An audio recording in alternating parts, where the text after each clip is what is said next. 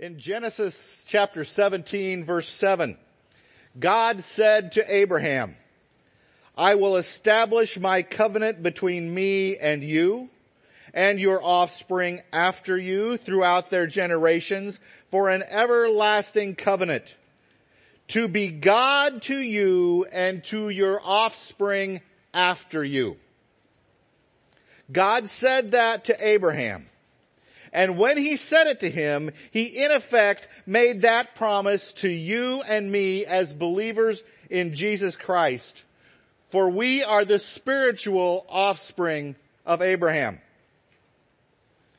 We have a covenant keeping God. That is, we have a God who keeps his promises with those he chooses to be in relationship with. Today, we will look at God's covenant with Abraham that he announced 4,000 years ago as detailed in Genesis 17. The word covenant is important to God. He uses it 13 times in this chapter. This covenant, this relationship, this promise that God establishes is as eternal and everlasting as God is. It can never be reversed, canceled, or annulled. Out of the covenant of Abraham comes the covenant of David. And out of the covenant of Abraham comes the full flourishing of the new covenant in Jesus Christ. The Abrahamic covenant is a ground and basis for all that will come after in God's covenant of grace. Once God establishes this covenant, there is no amount of time that can exhaust it. There is no circumstance that can change it and no tragedy that can destroy it. As we contemplate our covenant keeping God today in chapter 17 of Genesis, my hope and prayer for you is as you understand God better, your soul will be lifted up, and your spirit will be enriched and encouraged. There are three distinct sections we're going to look at today in Genesis 17 verses 1 to 22. But what is common to all three parts is God dominates the chapter. He is the primary speaker from verses 1 to 22. And we want to really listen and hear what he has to say to us. First, there's verses 1 to 8. God gives details and expands on his covenant, which he first announced to Abraham in Genesis 12, and then inaugurated and ratified in Genesis 15.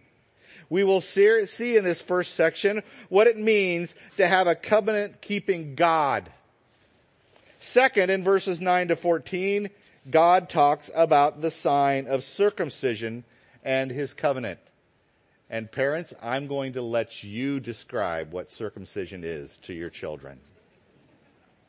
Third, in verses 15 to 22, God talks about Abraham's promised son and the covenant. We will see that God will have no part of Abraham and Sarah's plan to provide a son to Abraham through purely human efforts and schemes. Now for the first section verses 1 to 8. Follow, follow along as I read these verses and see God giving Abraham details and expanding on the covenant he's already talked about in Genesis 12 and 15. I want you to notice two things as we read. How often the word covenant appears and how often God says, shall be and I will. God is the active agent in verses 1 to 22. Chapter 17, verse 1. When Abram was 99 years old, the Lord appeared to Abram and said to him, I am God Almighty. Walk before me and be blameless, that I may make my covenant between me and you and may multiply you greatly. Then Abram fell on his face and God said to him, behold, my covenant is with you and you shall be the father of a multitude of nations. No longer shall your name be called Abram, but your name shall be Abraham. For I have made you the father of a multitude of nations. I will make you exceedingly fruitful and I will make you into nations and kings shall come from you. And I will establish my covenant between me and you and your offspring after you throughout their generations for an everlasting covenant to be God to you and to your offspring after you and I will give to you and to your offspring after you the land of your sojournings, all the land of Canaan for an everlasting possession, and I will be their God. How many times was covenant used in those eight verses? Four times. We've got nine more to go. But four times he uses it. What is a covenant? Basically, a covenant is a relationship with a promise attached to it. We use the word generally speaking in our culture. A marriage relationship is a covenant. I belong to a homeowners association and we have covenants that govern how we interact with and live with one another in my neighborhood. Biblical covenants are similar but they also include God as part of the relationship. And the word relationship is key when it comes to covenant.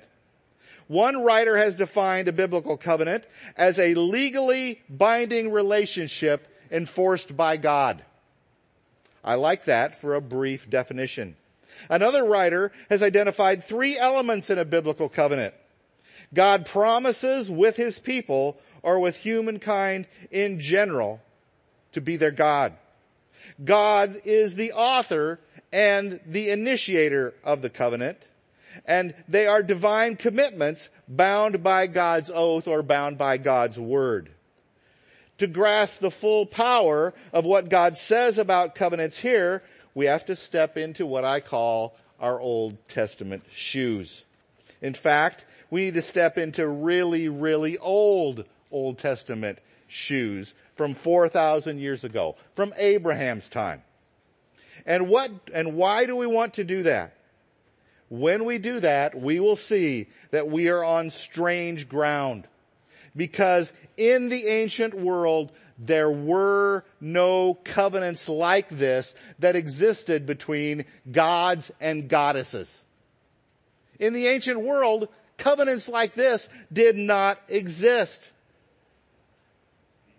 They just were not made. They were not spoken of. These gods did not make unilateral promises as part of a loving commitment to a people. Now the gods might threaten judgment for bad behavior or promise rewards for good, but they did not swear an unconditional oath to have a binding, permanent, and forever relationship with a people on the basis of grace alone, the way the one true God does with Abraham in Genesis 12, 15, and 17. That is how unique our God is. The God of the Bible is unlike any other gods invented by man throughout history. He is the one and only one who does such a thing. God commits himself to a covenant, to a binding relationship here with Abraham and his offspring. Don't miss the significance of this. It's easy for us as modern people who are familiar with the Bible and with the stories of the Bible. The creator of all things condescends, comes down to a human being and establishes a covenant relationship with him. Why almost 4,000 years ago does God do this? Well, he does it because mankind is in deep trouble. There has been the fall. Adam and Eve were perfectly set up in the garden by God. Told not to eat of the tree of good and evil. Told to have dominion over the earth. Told to multiply on the earth. But they failed. Adam failed. They failed. They're in trouble. Murder comes into the human world as Cain murders his brother Abel. The flood comes as judgment as people, humankind once again demonstrates they will not follow God. And then even the descendants of Noah fail. As they multiply throughout the earth, they begin to gather at the Tower of Babel. And they are going to build a tower unto their own false God.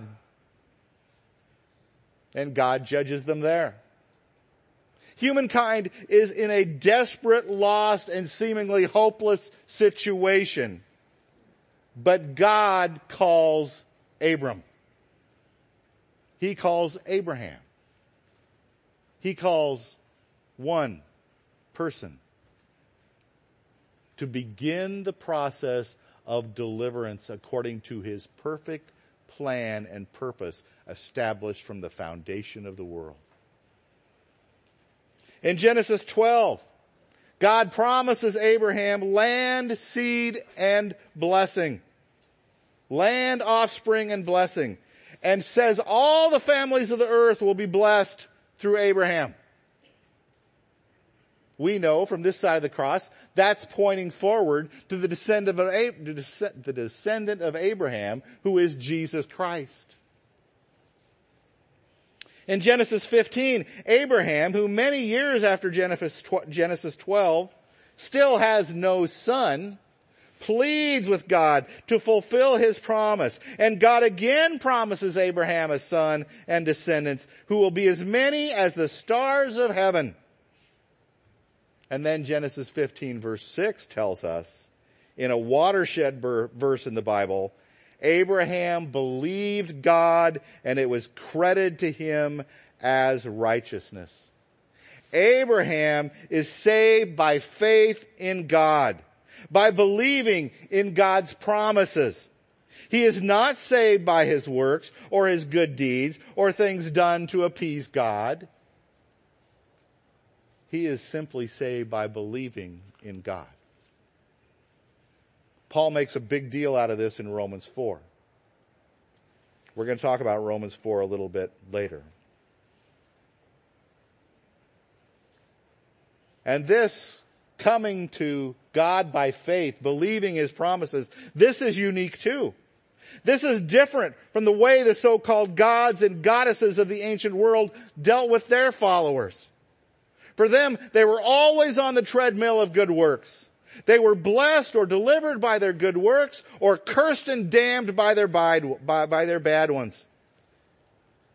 They had better appease the gods or they would be judged harshly. Not so the God of Abraham. Not so the God of the Bible. Also in Genesis 15 verses 13 to 17 we saw God inaugurate the covenant with Abraham with the cutting of a covenant. God told Abraham to take the animals and cut them in half and lay them out. It must have been a bloody path. And then God passes through the midst of the animals while Abraham slept, while Abraham did nothing. Essentially, God was saying, I will keep this covenant with you, Abraham, and if I break it, the penalty for me is death. Or, you might say that God is saying, even if I have to die in order to keep my covenant with you, I will endure death for you. Remind you of something? Yeah. You see, we have a God who baffles us with his stance and his seemingly slow and lethargic ways. He is a mystifying God. He is a unique God. He is a wonderful God. He saves in unique and wonderful ways. His promises are magnificent and awe-inspiring. Isaiah 55 tells us God speaking, For my thoughts are not your thoughts, neither are your ways my ways, declare the Lord. For as the heavens are higher than the earth, so are my ways higher than your ways, and my thoughts than your thoughts.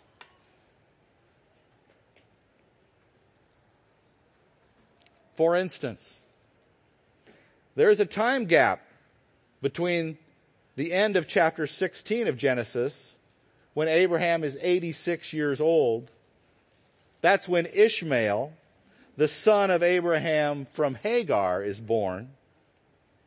There are 13 years missing between chapters 16 and 17. We know nothing of those 13 years. Absolutely zero. But then we come to chapter 17 verse 1. Keep in mind, in chapter 15, God pleaded, or Abraham pleaded with God again to give him a son. So let's jump back to our text in Genesis 15. Did you notice how many times God says shall be and I will? Seven times in verses four to eight. Let's look at them again more specifically. Verse four. Behold, my covenant is with you and you shall be the father of a multitude of nations. No longer shall your name be called Abram, but your name shall be called Abraham, for I have made you the father of a multitude of nations. I will make you exceedingly fruitful. He doesn't even have any kids yet. I will make you exceedingly fruitful, and I will make you into nations, and kings shall come from you. And I will establish my covenant between me and you and your offspring after you throughout their generations for an everlasting covenant to be God to you and to your offspring after you. And I will give to you and your offspring after you the land of your sojournings, all the land of Canaan for an everlasting possession. And I will be their God. Notice, God is the one taking action here. God is the one making promises. He is making unilateral promises to Abraham. He's making unconditional promises to Abraham. They are promises based on God's grace and not on Abraham's works. And the promises here expand on what he's already told him in Genesis 12. In chapter 12, God told Abraham he was going to make him a great nation. Yet here in verses four to six, God tells him he will be the father of a multitude of nations. Many nations will come from him. Even kings will come from him. This is clearly tied to the promise of Genesis 12:3 that all the families of the earth would be blessed through Abraham in such a way that multitudes of nations and kings would trace their spiritual heritage to Abraham through Abraham's offspring who we know is Jesus Christ. And it's true today. Abraham's spiritual offspring inhabit the nations, the multitude of nations of the earth. Paul taught us this in Galatians chapter 3, verses 7 to 9. Listen as I read. Know then that it is those of faith who are the sons of Abraham. And the scripture foreseeing that God would justify the Gentiles by faith, preached the gospel beforehand to Abraham, saying, In you shall all the nations be blessed. So then, those who are of faith are blessed along with Abraham, the man of faith. Abraham is our spiritual father. God says so. Now let's jump down and notice especially verses 7 and 8 of Genesis 17. Once again I read, and I will establish my covenant between me and you and your offspring after you throughout their generations for an everlasting covenant to be God to you and to your offspring after you. And I will give to you and to your offspring after you the land of your sojournings, all the land of Canaan for an everlasting possession, and I will be their God in verse 8 the promises of an everlasting inheritance. Here God expands on the promises of chapter 12 verse 7 where he says, to your offspring I will give this land. Notice it says in verse 8, I will give to you and your seed after you the land of your sojournings. Let me ask you, how can that be fulfilled? This is usually taken as a promise of real estate for Abraham's family. But there's something that doesn't entirely fit. Abraham had already been told in Genesis chapter 15 verse 15 that he would die before he gets the entirety of the land. He was also told his seed would only get to live in it after at least 400 years of difficulty in a foreign land, in Egypt. If verse 8 is true, how will Abraham receive that along with his seed? In fact, Abraham never in his earthly life inhabits this land. Never. He never receives that literal promise. So let's be humble for, him, humble for a minute and assume Abraham is as smart as we are. He was a rich guy. He was a smart guy. Knowing what God had already told him in Genesis 15, Abraham knew he could only personally enjoy the entirety of the land God promised him after his death. You go, huh? He knew this was true of many of his offspring too. In fact, Abraham would ultimately have to enjoy the land and the complete and ultimate fulfillment of this promise of everlasting possession of the land in his life after death. Turn with me to Hebrews 11, verse 8, and the following verses. And we're going to see what Abraham was ultimately looking forward to.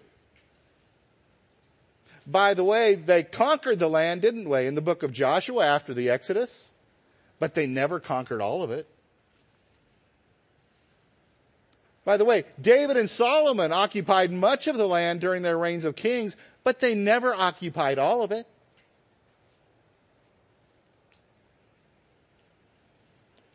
Look what Hebrews chapter 11 verse 8 and following tells us. By faith, Abraham obeyed when he was called to go out to a place that he was to receive as an inheritance and he went out not knowing where he was going. By faith he went to live in the land of promise, as in a foreign land, living in tents with Isaac and Jacob, heirs with him of the same promise.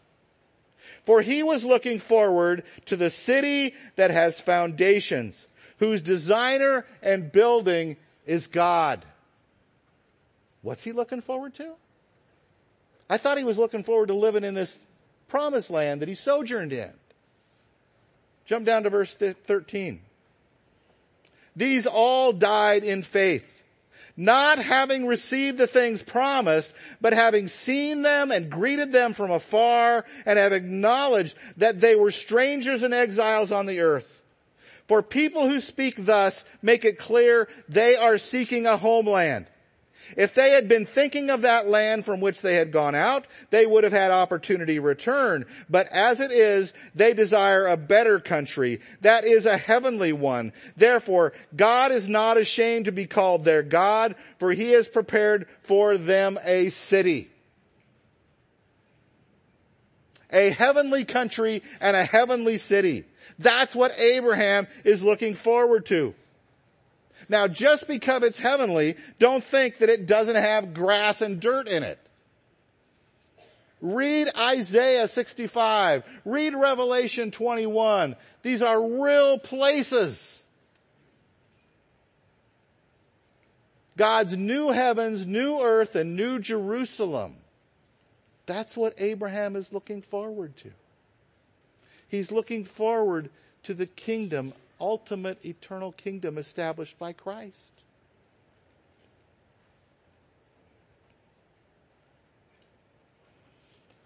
Abraham knew this was an unfading inheritance, that sin and death can't ruin. And he was looking forward to that. The land of Canaan was a picture and type of heaven. It was described as the land flowing with milk and honey. It was a type and shadow of paradise on earth that foreshadowed and pictured the ultimate heavenly home God had prepared for Abraham and for his people for all ages. And just like Abraham, you and I will meet physical death in this life. But that cannot take away our inheritance. We have a better country, a heavenly one that awaits us too. There's another promise here. Look at the end of verse 7. The promise is to be God to you and to your offspring after you. What does that promise involve? It means God is for you. God is committed to you. There is no greater promise in all the scripture. The analogy, the analogies fail us here. For how can mere language plumb the depth of what it means when God says, He will be God to you? God is saying, I will be with you in all circumstances, in all your joys, in all your pain, in all your trials.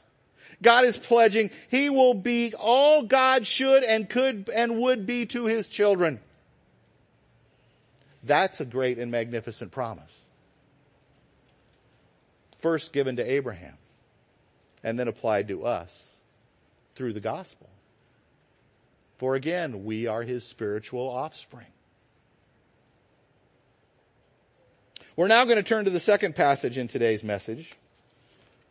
Follow along as I read verses 9 to 14. As God gives Abraham instructions regarding the sign of circumcision as it relates to his covenant. Verse 9. And God said to Abraham, As for you, you shall keep my covenant, you and your offspring after you throughout their generations. This is my covenant which you shall keep between me and you and your offspring after you. Every male among you shall be circumcised. You shall be circumcised in the flesh of your foreskins, and it shall be a sign of the covenant between me and you. He who is eight days old among you shall be circumcised. Every male throughout your generations, whether born in your house or bought with your money from any foreigner who is not of your offspring, both he who is born in your house and he who is bought with your money shall surely be circumcised. So, so shall my covenant be in your flesh an everlasting covenant. Any uncircumcised male who is not circumcised in the flesh of his foreskin shall be cut off from his people. He has broken my covenant. Here, following God's detail and expansion of his universal covenant he established with Abraham that is based on God's grace, we see God's call to obedience. Let's be clear what this is. Circumcision here is a response to being saved for Abraham. It is not the means by which Abraham is saved. Abraham is obeying out of faith in God and in response to God's promise. Abraham is not called to obey in order to get the promise. Abraham's obedience here is evidence of his faith in God. Paul made this very clear in Romans 4, starting in verse 1. You can turn there if you'd like. It is so great when the New Testament gives you such a clear interpretation so we might know exactly God what meant, what God meant when he wrote Genesis 17. Listen while I read Romans 4 verses 1 to 4 and then we'll jump down to verses 9 to 11. What then shall we say was gained by Abraham, our forefather according to the flesh? For it was, for if Abraham was justified by works, he has something to boast about, but not before God. For what does the scripture say? Abraham believed God and it was counted to him as righteousness. That's Genesis 15, 6. Now to the one who works, his wages are not counted as a gift, but as his due. And to the one who does not work, but believes him who, him who justifies the ungodly, his faith is counted as righteousness. God justifies the ungodly on the basis of faith. He could not justify them on the basis of works. They're ungodly. Jump down to verse 9. Is this blessing then only for the circumcised or also for the uncircumcised? For we say that faith was counted to Abraham as righteousness. How then was it counted to him? Was it before or after he had been circumcised? It was not after, but before he was circumcised. He received the sign of circumcision as a seal of the righteousness that he had by faith while he was still uncircumcised. The purpose was to make him the father of all who believe without being circumcised so that righteousness would be counted to them as well. Said plainly, Abraham believed God and it was credited him for righteousness in Genesis 15, 13 years before God told him to be circumcised as a sign of the covenant. Circumcision was not a work that saved Abraham. Just like baptism is not a work that saves us today. Paul makes it super clear circumcision was not the cause of the blessing upon Abraham. Rather, it is an effect of it. It is clear that Abraham was saved by faith in God and not by works and it is out of gratitude to God and a desire to bring glory to Him that Abraham obeyed the Lord without hesitation, as described in verses 23 to 27. Why circumcision, you say? Seems like such a strange custom to us to use as a sign and seal of the covenant with Abraham. Circumcision is like God's brand that marks his people out as the physical descendants of Abraham through Isaac and Jacob. It says they belong to God's people Israel and to God himself. Now this was not just practiced in Israel. It was practiced widely throughout the Near East. It was a puberty rite in many ancient cultures. And here God applies it to young people and adults and then to infants as an ongoing sign of the Abrahamic covenant to Israel. This doesn't mean females are cut out of the covenant. They are covered by their fathers and their husbands. Why is this a sign of the covenant? What does that indicate? The word itself means the cutting off. And at one level, it's a sign of judgment. There are a number of views, but one I like says that for Abraham and his physical descendants, it is a symbol that reminds them their sin deserves judgment, but that God will provide deliverance for my sin. In fact, the word cutting off is similar to the word to cut a covenant in Genesis 15. You get the sense of deliverance from sin from Paul in Colossians 2 verse 11. We're going to read that in just a minute. Another view says it's a symbol of loyalty to God that says, I am not my own, I belong to another. Well, whatever view you like or adopt or you think is the right one, we can be friends. I'm not dying on that hill. Two other points to make before we leave circumcision. Circumcision served as a sign that you were part of God's people Israel, the Jewish people. And that meant that believer and unbeliever alike were physically circumcised. Paul addressed that in Romans 2 verses 25 to 29. In 1 Corinthians 10, we're told that in the Exodus, most of the Jews who were in the Exodus were not believers in God. With most of them, God was not well pleased. This is true throughout Israel's history. Isaiah speaks of the remnant in Israel. He sometimes calls them the survivors. They are the smaller group within Israel, within larger Israel, that truly believe in the one true God. Second, if you are a New Testament believer in Jesus Christ, you too have been circumcised, male or female. You say, what? Yes, you've been spiritually circumcised by Christ. Listen to Philippians 2 verse 11 through 14. In him also, in Christ also, you were circumcised with a circumcision made without hands by putting off the body of the flesh by the circumcision of Christ, having been buried with him in baptism, in which you were also raised with him through faith in the powerful working of God who raised him from the dead. And you who were dead in your trespasses and the uncircumcision of your flesh, God made alive together with him, having forgiven us all our trespasses by canceling the record of debt that stood against us with its legal demands. This, this he set aside, nailing it to the cross. In this passage too, you see that the church under the new covenant holds that the covenant sign is changed to water baptism. Just like God commanded Abraham, who was saved by faith, to undergo circumcision in order to identify them as the people of the one true God in the Old Testament, so Jesus commands us as New Testament believers to undergo baptism in order to publicly identify us as his followers in the New Testament.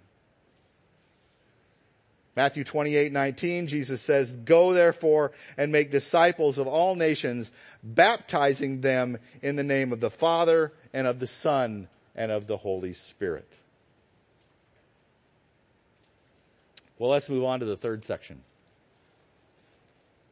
Verses 15 to 22. Here God talks about Abraham's promised son and the covenant. Follow along as I read. Verse 15. And God said to Abraham, as for Sarah, your wife, you shall not call her name Sarai, but Sarah shall be her name.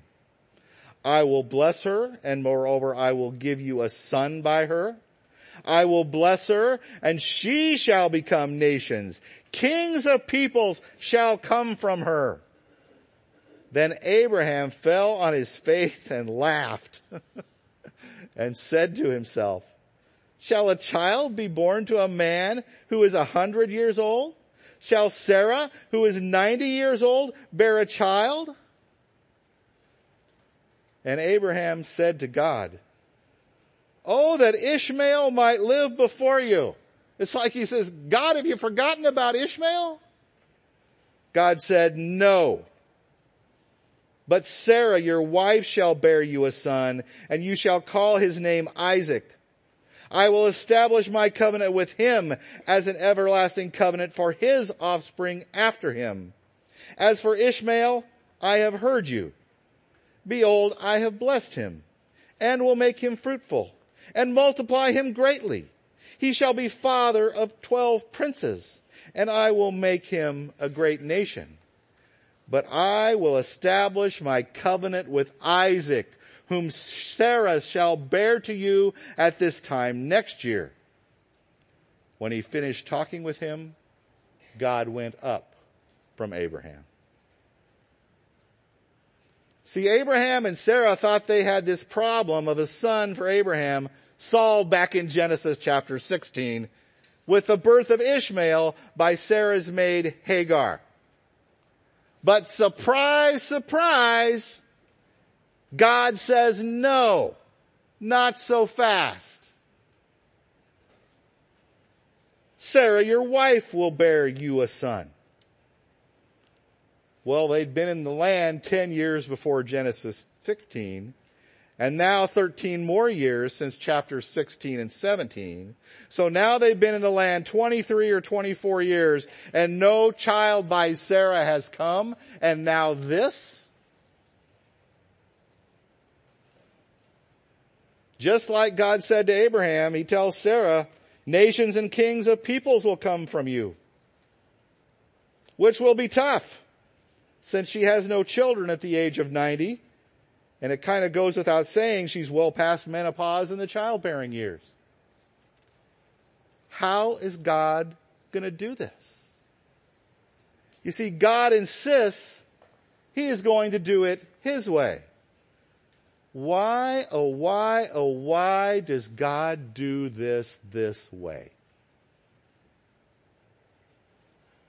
God wants to ensure Abraham, Sarah, Isaac, Jacob, their descendants, and the readers of his word for all time know of the promised miracle baby named Isaac that will come supernaturally in the line of Abraham so that all the families of the earth can be blessed. In other words, this isn't a human work. This is a work of God. It's a miracle of God. And I think type and shadow are involved here. God is supernaturally continuing the line of promise through Abraham by the miracle of bringing a baby of promise into this world when Abraham and Sarah are in their nineties. And so too, in the fullness of time, a baby will be born to a virgin in the town of lowly Bethlehem who will be Jesus, the offspring of Abraham who came to save his people from their sins.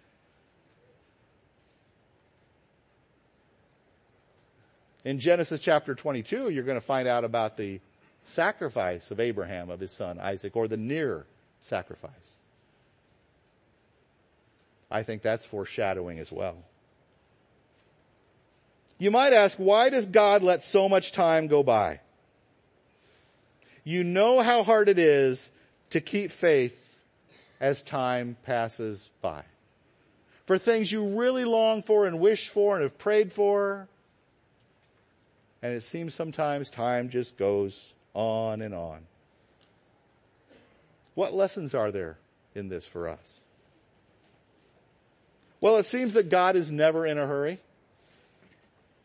That's true, and it's also a problem. So much ordinary time goes by waiting for God's promises to be fulfilled. We, like the psalmist in Psalm 92, wonder, how long, O Lord? See, we prefer to have a God who moves swiftly according to our timetable. We'd like him to solve our problems and our issues now. But God is unhurried. What does that tell us? tells us God works on His timetable, not ours. Even our sanctification works that way, doesn't it? We want Him to fix us and our problems now, to get rid of our sin now, but He often works not just in weeks or months, but in decades and years. That's the work that he's doing to bring us to maturity in Christ. It's a lifetime work for us. The question for us, can we stand the ordinariness of the Christian life like Abraham and Sarah did for most of their lives waiting for God's promise to be fulfilled? Can we be content with living the ordinary Christian life in light of the promises of the Abrahamic covenant? And in our case, the fulfillment of it in the new covenant of our Lord Jesus Christ. Not only can we, but we must for God has called us to. And He's called us to do it in hope. Well, what can we take away from our chapter today? From the Abrahamic covenant. First, we have a covenant God who keeps His promises. This is vital as we travel through life, as we live by faith. We are sojourners and exiles, and we are sustained and encouraged by looking forward to the promised land of the heavenly country and city, just like Abraham. And we have the reassurance that the promises given to Abraham have been fulfilled in Christ. Second, the Abrahamic covenant assures us of our faith by highlighting the work of Christ the offspring of Abraham. For Christ was made a curse for us and suffered the realities of death on the cross. He was buried and rose again. This gives us confidence that we are no longer under a curse and have been redeemed from the curse of the law and from our sin.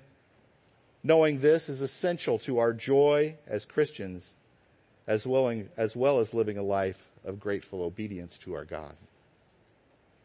And third, the Abrahamic covenant declares God's grace to the nations. It tells us the gospel is for people of every race, tribe, and nationality. God promised Abraham that his offspring would be a light to the nations, and indeed that has come to pass. We support missionaries in India and South Africa to take the gospel to the subcontinent and the southern half of Africa. In light of all this, if you have not yet believed in Christ as Savior, you are invited to do so even today. Let's pray.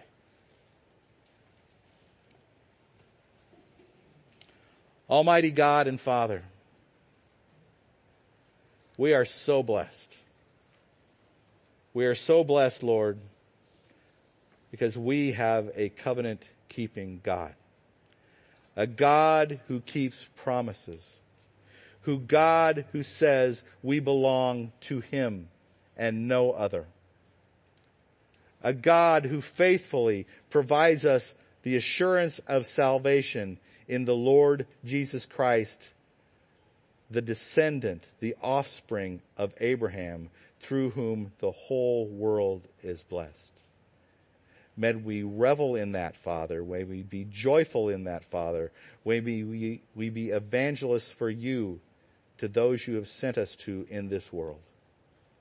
In Jesus' name, I pray. Amen.